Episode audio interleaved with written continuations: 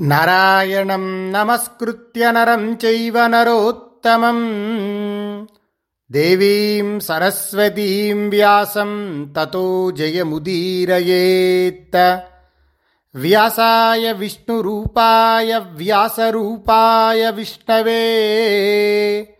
नमो वै ब्रह्मनिधये वासिष्ठाय नमो नमः। సిద్ధచారుణులచే సేవింపబడుతూ అన్ని ఋతువులలో వికసించే పూలతో పవిత్ర వృక్షాలతో శోభిల్లుతున్న అందమైన అమరావతి పట్టణాన్ని అర్జునుడు చూశాడు. అక్కడ పవిత్రమైన పరిమళం కలిగిన సౌగంధిక కుసుమాల సౌరభాన్ని తీసుకుని వచ్చే వాయువు యొక్క వీవనలతో అర్జునుడు ఆనందించాడు. దివ్య కుసుమాలతో ఆక్వారిస్తున్నట్లుగా ఉన్న వృక్షాలతో శోభిస్తూ అప్సరోగణాల చేసి సేవింపబడుతూ ఉన్న దివ్యమైన నందనవనాన్ని అర్జునుడు చూశాడు. నా తప్త తపసా శక్య ద్రష్టుం నానాహితాగ్నినా సలోక పుణ్యకర్తృణాం నాపి యుద్ధే పరాంగ్ముఖై నాయజ్వభిర్నావ్రతికై నా వేదశ్రుతివర్జితై నానాప్లుతాంగైస్తీర్థేషు యజ్ఞదాన బహిష్కృతై తపస్సు చేయనివారు ఆహితాగ్నులు కానివారు యుద్ధంలో వెన్ను చూపినవారు ఆ పుణ్యలోకాన్ని చూడలేరు. యజ్ఞాలు చేయనివారు వ్రతాలను చేయనివారు వేదశాస్త్రాల అధ్యయనం చేయనివారు తీర్థాలలో స్నానం చేయనివారు యజ్ఞదానాలను చేయనివారు ఆ స్వర్గలోకాన్ని చూడలేరు. యజ్ఞాలను పాడు చేసే నీచులు మద్యపానం చేసేవారు గురుతల్పగతులు మాంసాహారులు దురాత్ములు పుణ్యాత్ముల లోకమైన స్వర్గాన్ని చూడలేరు. అన్ని వైపులా దివ్య సంగీతనాదంతో ప్రతిధ్వనిస్తున్న ఆ దివ్యమైన నందనవనాన్ని చూస్తూ మహాబాహువైన అర్జునుడు ఇంద్రునికి ప్రీతిపాత్రమైన అమరావతీపురంలోకి ప్రవేశించాడు. అక్కడ స్వేచ్ఛాగమనం గల దేవతల విమానాలు వేల కొలది ఉన్నాయి. కొన్ని వేల విమానాలు స్థిరంగా నిలిచి ఉన్నాయి. కొన్ని వేల విమానాలు అటు ఇటు తిరుగుతూ ఉన్నాయి. వాటన్నింటినీ అర్జునుడు చూశాడు. గంధర్వులు అప్సరలు అర్జునుణ్ణి స్తుతించారు. పూల సుగంధాలతో నిండిన పవిత్రాలైన వాయువులు ఆ అమరావతి పట్టణంలో మెల్లగా వీస్తున్నాయి. తరువాత గంధర్వ సిద్ధ మహర్షులతో కూడి దేవతలు ఆనందించి అనాయాసంగా కర్మాచరణం చేసే పార్థుణ్ణి పూజించారు. వారి ఆశీర్వాదాలచే ప్రశంసింపబడిన అర్జునుడు సురవీధి అనే పేరుతో ప్రసిద్ధి చెందిన విశాలమైన నక్షత్ర మార్గంలో ప్రవేశించాడు. దివ్య వాద్యధ్వనులను శంఖదుందుభుల ధ్వనులను వింటూ ఇంద్రుని ఆజ్ఞచే అంతటా ప్రశంసలందుకుంటూ ఆ సురవీధి మార్గంలోకి వెళ్ళాడు. అక్కడ సాధ్యులు విశ్వేదేవతలు మరుద్గణాలు అశ్విని కుమారులు ఆదిత్యులు వసువులు రుద్రులు పరిశుద్ధులైన బ్రహ్మర్షులు రాజర్షులు దిలీపాది రాజులు తుంబురుడు నారదుడు హాహాహుహు గంధర్వులు ఉన్నారు. శత్రుదమనుడైన అర్జునుడు విధిపూర్వకంగా వారినందరినీ కలుసుకొని ఆ తరువాత శతక్రతువగు దేవేంద్రుణ్ణి దర్శించాడు. తత పార్థో మహాబాహు అవతీర్య రథోత్తమాత్ దదర్శ సాక్షాత్ దేవేశం పితరం పాకశాసనం. అర్జునుడు శ్రేష్టమైన ఆ రథం నుండి దిగి తన తండ్రి అయిన దేవేంద్రుణ్ణి సాక్షాత్తుగా దర్శించాడు. దేవేంద్రుని శిరస్సుపై అందమైన బంగారు దండంతో తెల్లని గొడుగు శోభిల్లుతూ ఉంది. అతనికి ఇరువైపులా దివ్య సుగంధాలతో కూడిన విసిన కర్రలు వీస్తూ ఉన్నాయి. విశ్వావసువు మొదలైన గంధర్వులు ఇంద్రుణ్ణి ప్రశంసాపూర్వకంగా అభివాదాలతో స్తుతిస్తున్నారు.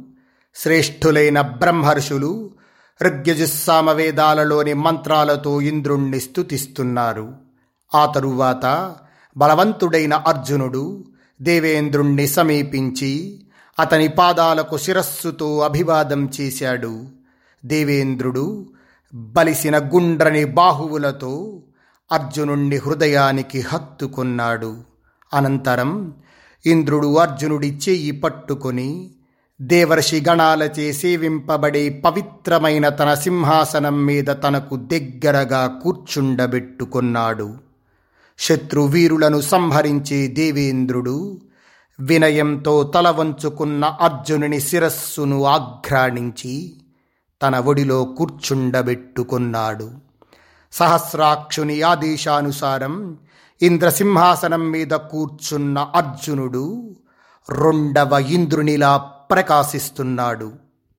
ఆ తరువాత ఇంద్రుడు పుణ్యమైన పరిమళంగల తన చేతితో ప్రేమగా సాంత్వనపరుస్తూ అర్జునుని శుభమైన ముఖాన్ని స్పృశించాడు. వింటినారి బాణాల రాపిడిచే కఠినాలై బంగారు స్తంభాలుగా దీర్ఘాలై ఉన్న అందమైన అర్జునుని భుజాలను ఇంద్రుడు మెల్లగా తన చేతితో రాయసాగాడు. వజ్రాయుధాన్ని పట్టుకోవటం చేత మచ్చబడిన కుడి చేతితో ఇంద్రుడు అర్జునుని బాహువులను మెల్లగా మాటి మాటికి సాంత్వనంగా స్పృశించాడు. వేయి కన్నులు గల ఇంద్రుడు ఆనందంతో వికసించిన కన్నులతో నిద్రను జగించిన అర్జునుణ్ణి గర్వంగా చూసుకొన్నాడు. వేయి కళ్ళతో చూసినా అతనికి తృప్తి కలగలేదు. చతుర్దశి రోజున ఉదయించిన సూర్యచంద్రులు ఆకాశానికి శోభ కలిగించినట్లుగా ఒకే సింహాసనం మీద కూర్చున్న అర్జున దేవేంద్రులు ఆ దేవసభకు శోభను కలిగించారు. ఆ సమయంలో సమగానంలో కుశలులైన తుంబురుడు మొదలైన గంధర్వ శ్రేష్ఠులు అత్యంత మధుర స్వనంతో కథలను గానం చేశారు. ఘృతాచి మేనక రంభ పూర్వచిత్తి స్వయంప్రభ ఊర్వశి మిశ్రకేశి దండగౌరి వరుధిని గోపాలి సహజన్య కుంభయోని ప్రజాగర చిత్రసేన చిత్రలేఖ సహా మధురస్వన మొదలైన వేల కొలది అప్సరసలు అక్కడ నృత్యం చేశారు. పద్మలోచనలు అయిన అప్సరసలు సిద్ధుల మనస్సులను ప్రసన్నం చేసుకోవటంలో లగ్నమయ్యారు.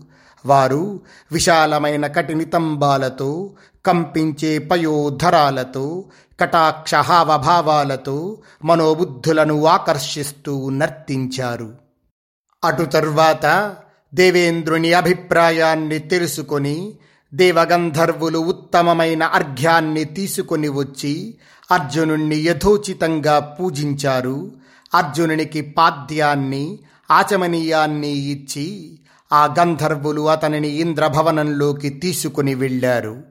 ఈ విధంగా దేవగణాలచే పూజింపబడ్డ అర్జునుడు జయశీలుడై తండ్రి భవనంలో ప్రయోగ ఉపసంహార సహితంగా మహాస్త్రాలను అభ్యసిస్తూ నివసించాడు.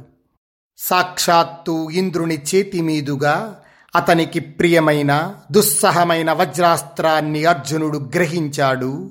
అశనులనే అస్త్రాలను గ్రహించాడు. వాటిని ప్రయోగిస్తే మహానాదం చేసే మేఘాలు ఆకాశంలో ఆవరిస్తాయి. వాటిని చూసి నెమళ్ళు కూడా నృత్యం చేస్తాయి. కుంతీనందనుడు పాండు కుమారుడు అయిన అర్జునుడు ఈ విధంగా అస్త్రాలను గ్రహించి తన సోదరులను తలుచుకున్నాడు. ఇంద్రుని ఆజ్ఞ వల్ల ఐదు సంవత్సరాలు అక్కడ సుఖంగా ఉన్నాడు. తతశక్రో బ్రవీత్ పార్థం కృతాస్త్రం కాలాగతే నృత్యం గీతంచ కౌంతేయ చిత్రసేనాదవాప్పునుహి అర్జునుడు అస్త్రాలు పొందిన తరువాత ఇంద్రుడు అదను చూసి అర్జునుడితో మాట్లాడుతున్నాడు. కుంతీనందన నృత్య గీతాలను చిత్రసేనుడి నుండి స్వీకరించు. మానవలోకంలో లేనిదై దేవనిర్మితమైన ఆ వాద్యకలను నీవు సంపాదించు. దానివల్ల నీకు శ్రేయస్సు కలుగుతుంది. ఈ విధంగా ఇంద్రుడు చెప్పి చిత్రసేనుణ్ణి అతనికి స్నేహితుడిగా ఇచ్చాడు. పార్థుడు అతనితో కలిసి ఎటువంటి చింత లేకుండా ఆనందంగా ఉన్నాడు. చిత్రసేనుడు మళ్ళీ మళ్ళీ గీతవాద్య నృత్యాలను నేర్పినప్పటికీ తపస్వి అయిన అర్జునుడు జూదం వల్ల జరిగిన అవమానాన్ని స్మరించి కొంచెం కూడా శాంతిని పొందలేకపోయాడు. దుశ్శాసన శకునులను చంపడానికై అసహనంతో ఉన్న చిత్రసేనుని అనుపమానమైన ప్రీతికి పాత్రుడై గంధర్వ సంబంధమైన నృత్య గీత వాద్యాలను నేర్చుకున్నాడు. శత్రువీరులను చంపునట్టి మహావీరుడు అర్జునుడు నృత్య సంబంధమైన అనేక విశేషాలను నేర్చుకున్నాడు. వాద్య గీతములకు సంబంధించిన అన్ని విశేషాలను నేర్చుకున్నాడు. అయినప్పటికీ తన సోదరులను తల్లి కుంతిని స్మరిస్తూ శాంతిని పొందలేకపోయాడు. ఆదావే వాధతం శక్ర చిత్రసేనం రహోబ్రవీత్ పార్థస్య చక్షురుర్వశ్వాం సక్తం విజ్ఞాయ వాసవ. గంధర్వరాజగచ్చాద్య ప్రహితోప్సరసాం వరాం ఊర్వశీం పురుషవ్యాఘ్ర సోపాతిష్ఠతు ఫాల్గుణం. ఒకసారి అర్జునుని కళ్ళు ఊర్వశిపై లగ్నం కావటం గమనించి ఇంద్రుడు మొదట్లోనే ఏకాంతంలో చిత్రసేనుడితో మాట్లాడుతున్నారు. గంధర్వరాజా నీవు ఈరోజు అప్సరలలో శ్రేష్ఠురాలైన ఊర్వశి వద్దకు వెళ్ళు. ఆమెను అర్జునుణ్ణి సేవించటకు వెళ్ళమని చెప్పు. అస్త్రవిద్యను నేర్చుకున్న తర్వాత నా ఆజ్ఞచే నీవు అర్జునుడికి సంగీత విద్యను నేర్పావు.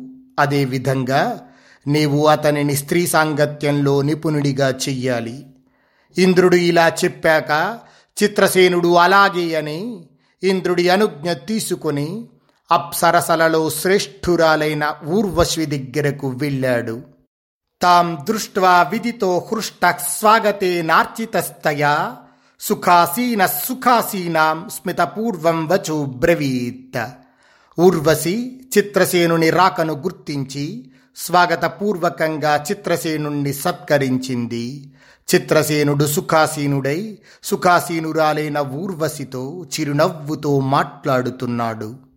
సుందరి ఈ విషయం నీకు తెలిసే ఉంటుంది. ఈ స్వర్గానికి ఏకఛత్రాధిపతి అయిన ఇంద్రుడు నీ అనుగ్రహాన్ని కోరి నన్ను పంపగా ఇంద్రుని ఆజ్ఞపై నేనిక్కడకు వచ్చాను. మహావీరుడైన అర్జునుడు ఈ స్వర్గానికి వచ్చాడు. నీకు అతడు తెలిసే ఉంటాడు. అర్జునుడు దేవతలలోనూ మనుష్యులలోనూ సహజ సద్గుణాల చేత శోభ చేత నడవడి చేత రూపం చేత నియమాచరణ చేత ఇంద్రియ నిగ్రహాల చేతను మిక్కిలి ప్రసిద్ధుడు. బలపరాక్రమాల చేత విఖ్యాతుడు అర్జునుడు అందరికీ ఇష్టుడు.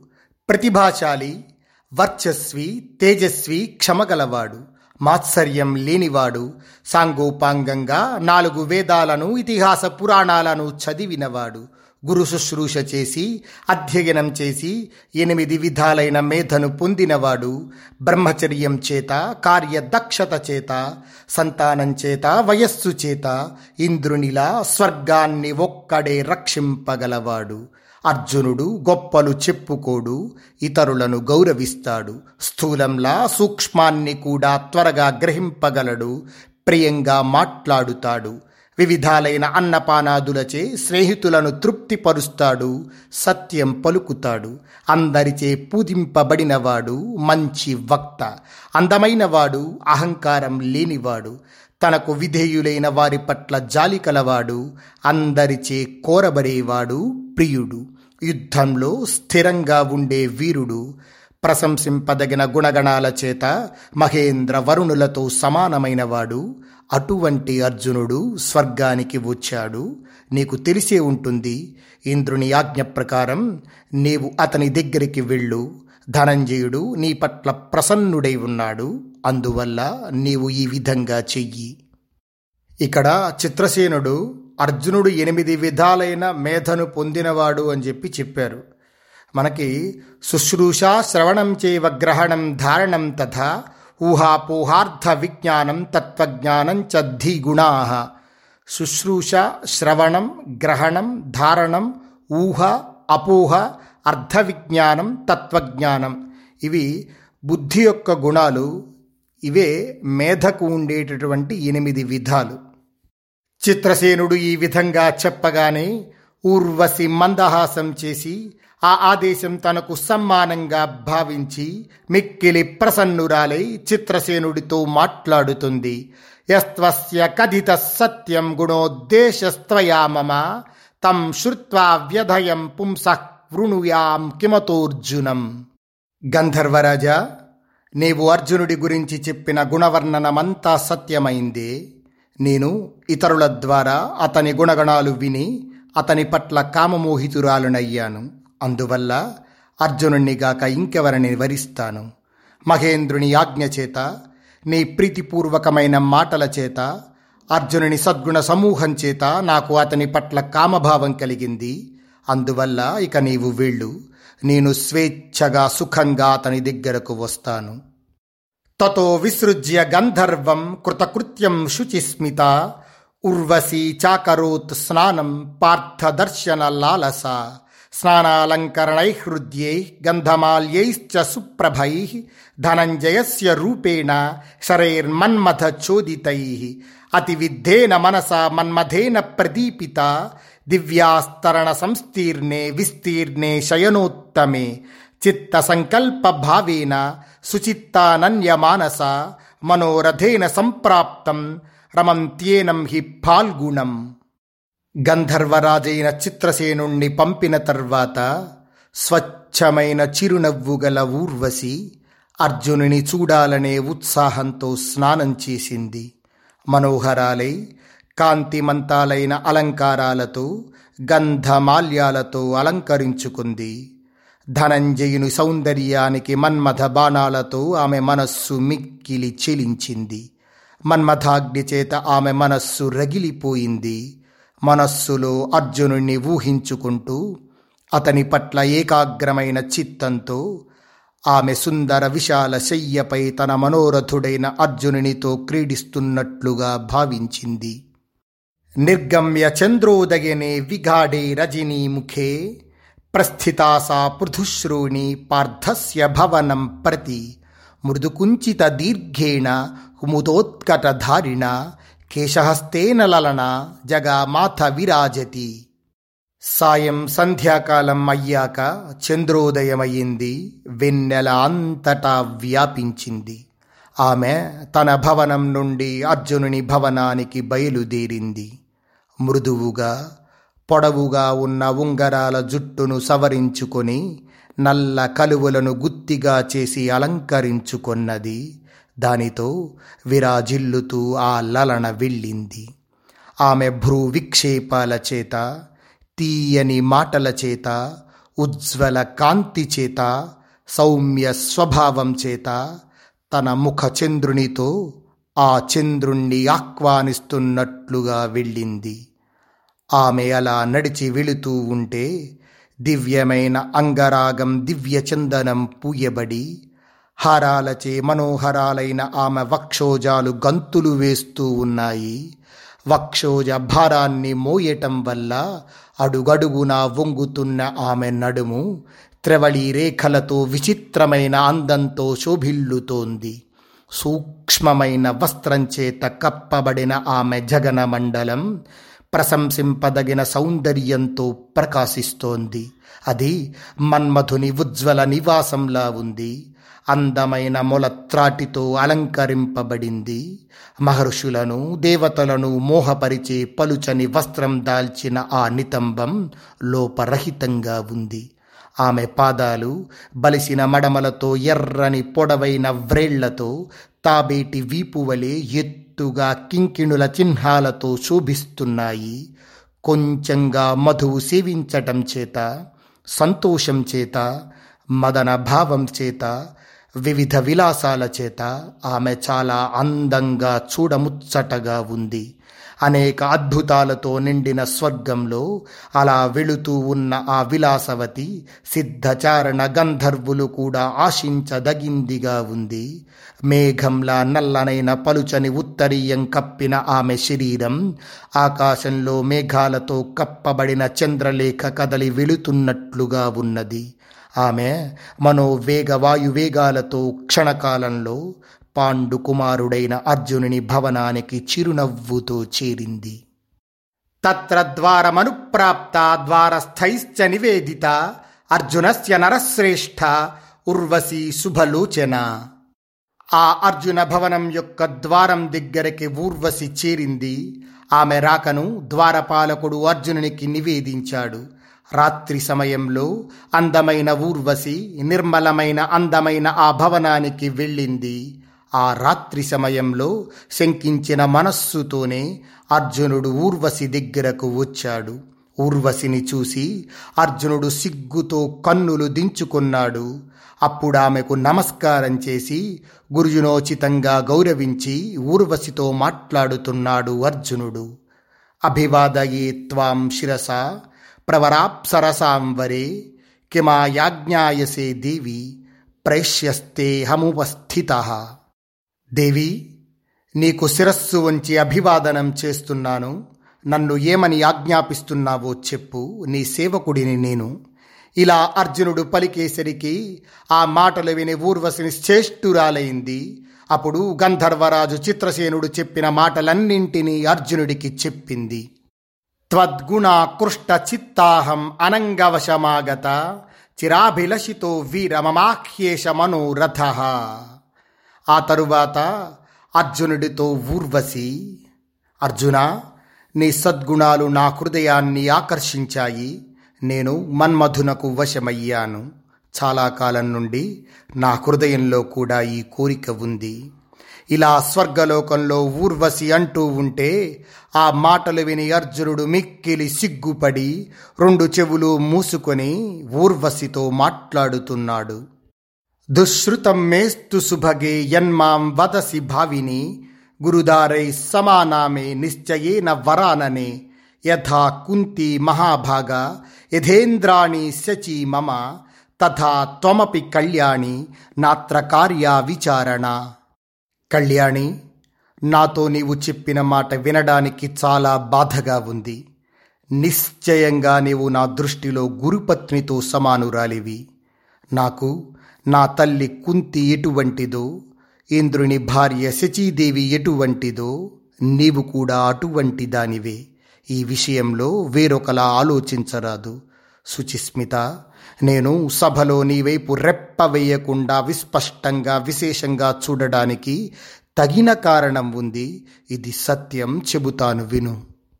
ఇయం పౌరవ వంశస్య జననీ ముదితేతిహ. త్వామహం దృష్టవాంస్తత్ర విజ్ఞానోత్ఫుల్లలోచన. ఆనందస్వరూపిణి అయిన ఈ ఊర్వశియే కదా పూర్వంశానికి తల్లి అని భావించిన నేను విచ్చిన కన్నులతో గౌరవ భావంతో నిన్ను చూశాను. కళ్యాణి నన్ను నీవు మరొకలా భావించటం తగదు.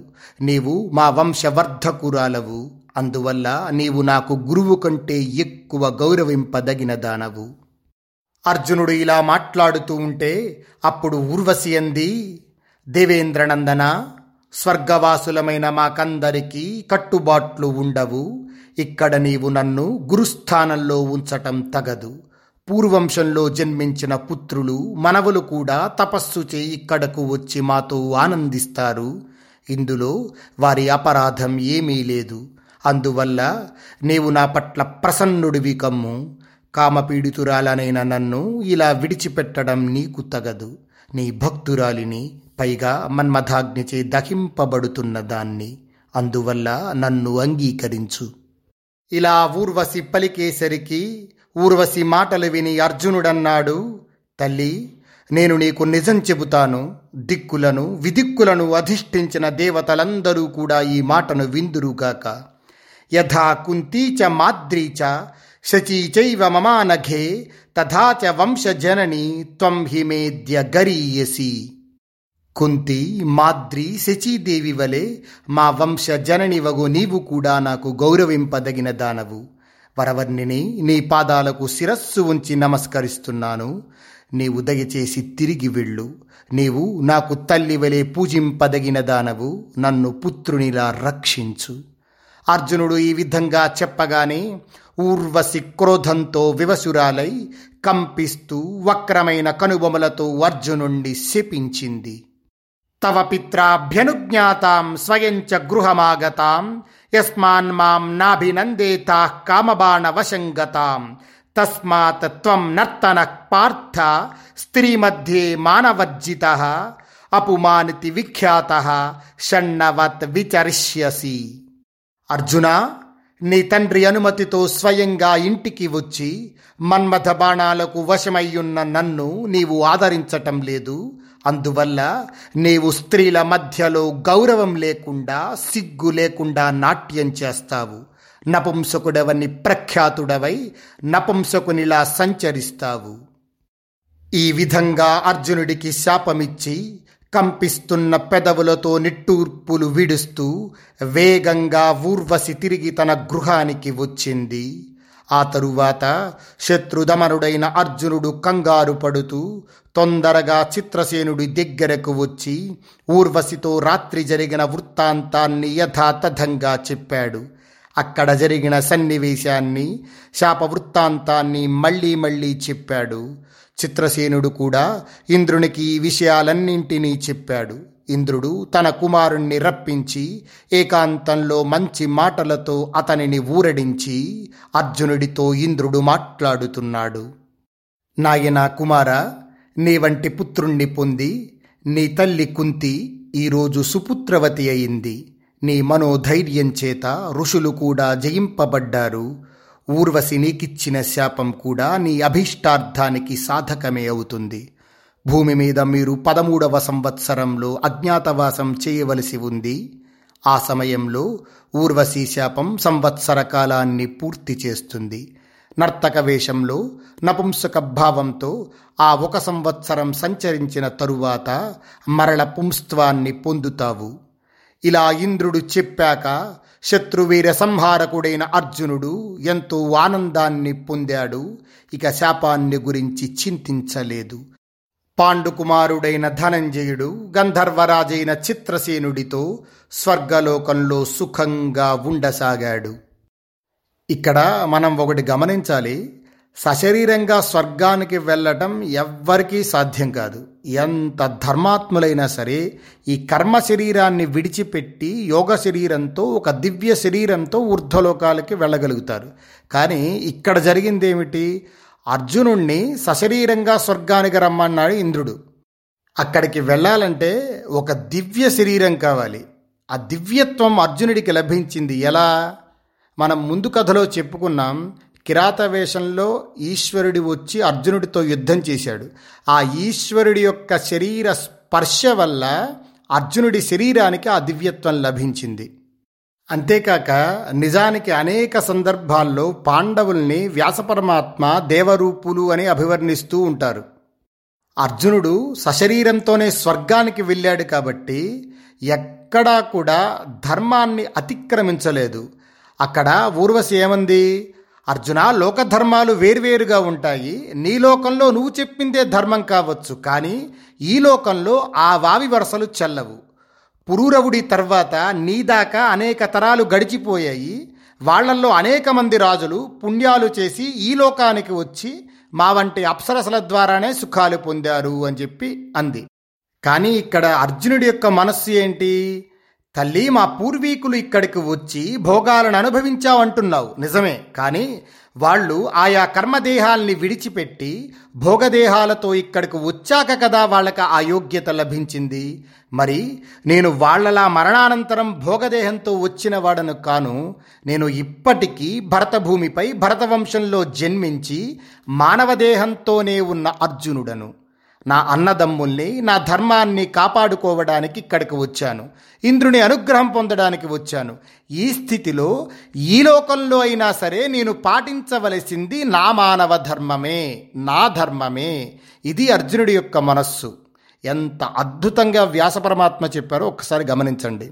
అంటే నువ్వు ఏ దేశానికి వెళ్ళినా ఏ భోగభూమిలో అడుగుపెట్టినా నీ ధర్మాన్ని విడిచిపెట్టకూడదు. స్వధర్మ ఔన్నత్యాన్ని విస్మరించకూడదు. ఇది వ్యాసపరమాత్మ యొక్క మనస్సు. స్వస్తి ప్రజాభ్య పరిపాలయంతాం న్యాయేన మార్గేణ మహీం మహిషా. గోబ్రాహ్మణేభ్య శుభమస్తు నిత్యం. లోకా సమస్తా సుఖినో భవంతు.